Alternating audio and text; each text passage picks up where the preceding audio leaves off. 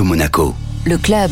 Bonjour Eric, l'invité du club Radio Monaco aujourd'hui c'est Jean-Luc Biamonti, le président délégué de la Société des Bains de Mer. Bonjour Jean-Luc Biamonti. Bonjour. La SBM va réorganiser euh, tout l'espace du café de Paris. Pourquoi? La localisation de cet espace est, ma- est magique, qu'il y a beaucoup de mètres carrés qui sont totalement aujourd'hui inutilisés, surtout la partie droite du bâtiment qui est sur un rez-de-chaussée uniquement, alors que la partie gauche est sur un rez-de-chaussée plus deux étages. Et donc nous rajoutons au café de Paris actuel deux étages plus un plus deux sur la partie droite et nous en profitons pour homogénéiser la façade qui aujourd'hui est faite par euh, rajout et qui n'est pas d'une grande réussite. De nouvelles boutiques seront présentes? Alors il y aura des nouvelles boutiques dans l'allée François Blanc. L'allée François Blanc, c'est l'allée qui part à gauche quand vous regardez le casino. Il y a déjà des boutiques du côté casino. Maintenant, on va faire des boutiques du côté Café de Paris. Et ensuite, on va faire un beaucoup plus grand brasserie du Café de Paris avec sur deux étages. Et au dernier étage, on a fait venir un concept qui s'appelle Amazonico, qui est de la cuisine sud-américaine avec plusieurs euh, variations d'ambiance. Quel est ce concept amazonico? C'est un concept, une fois de plus, cuisine latino-américaine euh, de tout type,